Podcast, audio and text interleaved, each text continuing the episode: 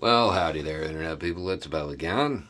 So, today we're going to talk about an analysis that uh, the BBC put together and what it can help us forecast when we go through it. Um, now, I'll go ahead and tell you, even though it's BBC, um, I was only able to find the article in Russian. It'll be down below, but uh, you're going to have to use the translate for it if you want to read it. Uh, there's more in it than what I'm going to go over. It's pretty interesting. Okay, so what's the analysis of? Russian lost. The analysis is of Russian lost. Their admitted numbers and information. Okay? At the time of the analysis, Russia admits that it had lost 1,351 people in Ukraine. I will go ahead and tell you now that's a lie. That's incredibly low. Uh, most conservative estimates right now put that number above 10,000. Uh, 1351 does not even cover the crews to uh, the vehicles that there are photos of that were destroyed. Doesn't even cover that. Um, so th- there's about 9,000 missing from this, and we'll get to why here in a little bit. Okay, now of the 1,351, BBC was able to identify 1,083. Okay, and that's where all of these numbers come from. It is tracking that 1,083 they were able to really kind of hone in on. Okay, 20% of those were officers. That's huge. That's huge. Um, we've talked about the number of generals that we know they've lost. Now, keep in mind, Russia admits they've lost one, um, but we know there are more. Out of that 20%, there were 30 lieutenant colonels and colonels, about 30 majors, and about 155 junior officers. This is a big deal. Keep in mind that in the Russian military, lower ranks, sergeants, are not like sergeants in the US military or the British military or the Canadian military. They don't have a leadership role. They can't adapt to overcome a situation. They just follow the orders of the officers. Um, this percentage is ridiculously high, so high we know it's not accurate.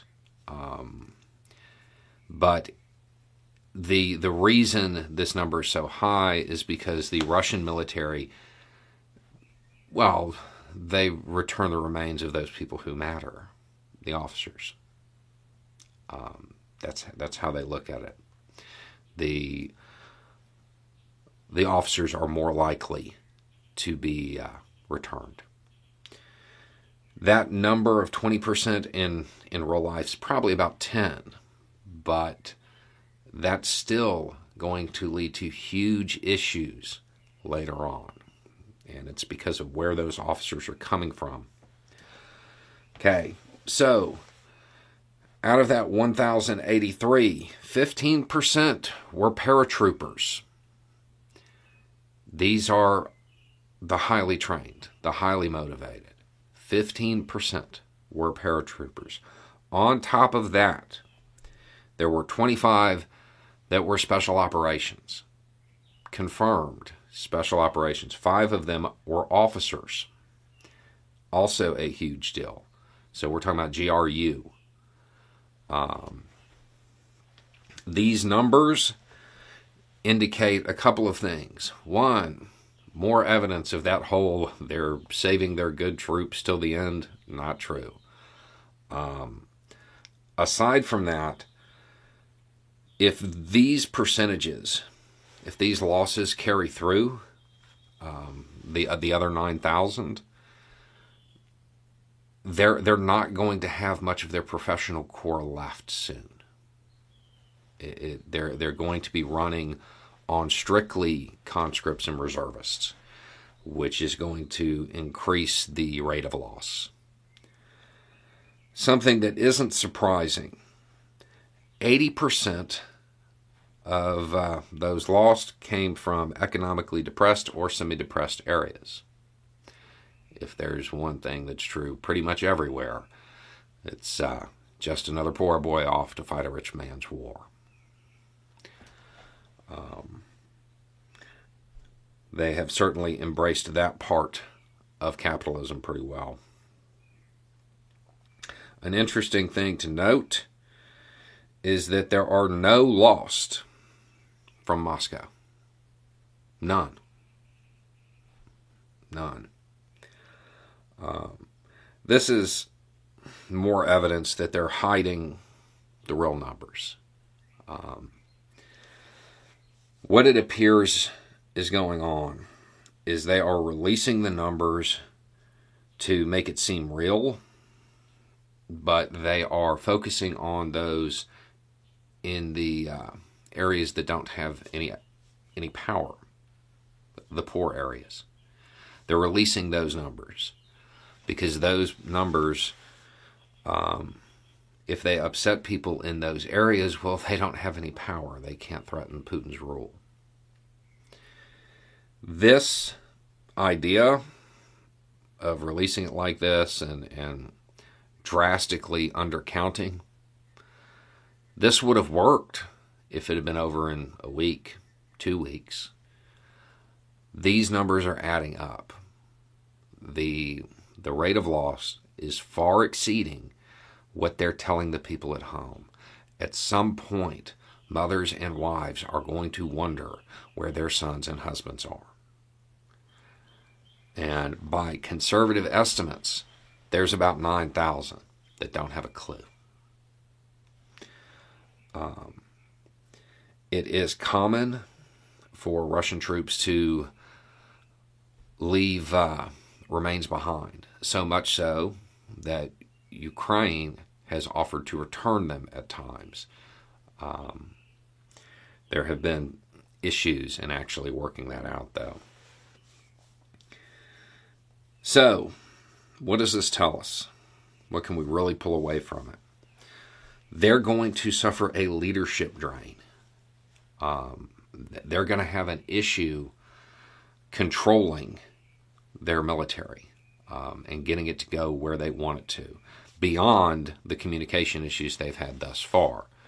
They're going to have problems getting troops to enact basic tasks because, again, they don't have an NCO corps.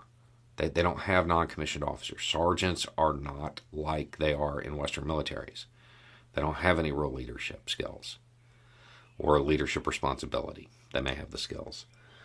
Um, but the way the Russian military is structured, the way it works, the orders come down, the junior officers are expected to enact them. And the troops are to follow those orders when you are losing officers at this rate, even half of this rate, which is probably what it is, um, you're going to have trouble executing the maneuvers that they're going to need when it comes to relaunching their offensive. You're you're going to be relying on a bunch of brand new officers who don't have a clue. Um, ask anybody in the military, the most dangerous thing in the world is a second lieutenant with a compass. Um, so that's that's going to uh, probably cause issues throughout the war now for them. The paratroopers, if this if this uh, rate holds through, it doesn't render them combat ineffective they're still going to be uh, they're still going to be around. They'll still be making moves, and that's pretty much who they're going to have to rely on. But those numbers are dwindling. Um, if they're taking that kinds of hits, if they continue to take those kinds of hits, they won't have uh, them to fall back on either. It's worth noting that half of this, of the paratroop losses, are probably from that very well planned airdrop. Uh, the special operations losses are interesting because, in theory, you, you wouldn't expect many of those at all. For them to have this many in such a small sample indicates they're relying on them pretty heavily and they don't have the support they need. Um, one thing that even with how far off a lot of Western estimates were as far as warfighting capability, uh, their special operations were trained. Um, so, what this probably indicates is that they're relying on them to engage in things that aren't special, on just basic tasks. So, they're suffering more hits than you you would typically expect. Um, the uh, the real problem for Putin here is going to come when the pressure mounts to explain where these missing troops are. At some point, they're going to have to come clean with this. Even with the information blackout they have going on, word is going to get out word will filter back. There are people who haven't heard from their loved ones. Um, and eventually, this is the type of thing that could cause a lot of discontent back home. Um, you know, knowing that the casualties are high, that can cause discontent. Being lied to about it, that's something else. That's a whole new, uh, that's a whole new type of angry mom. So I know there's a lot of people talking about him wanting to wrap this up. We'll see. We'll see. What is certain is that they can't go on like this. The losses are too high. The demographics that they're losing them in are too high. Um, you can't lose that many officers. You can't lose that that high percentage of your crack troops. Um, and even if the 80% from the, the poor areas that don't have any power, even if that holds true, those areas are also less uh, less policed and that those are areas within Russia where you could see real civil disobedience start to break out. Anyway, it's just a thought. Y'all have a good day.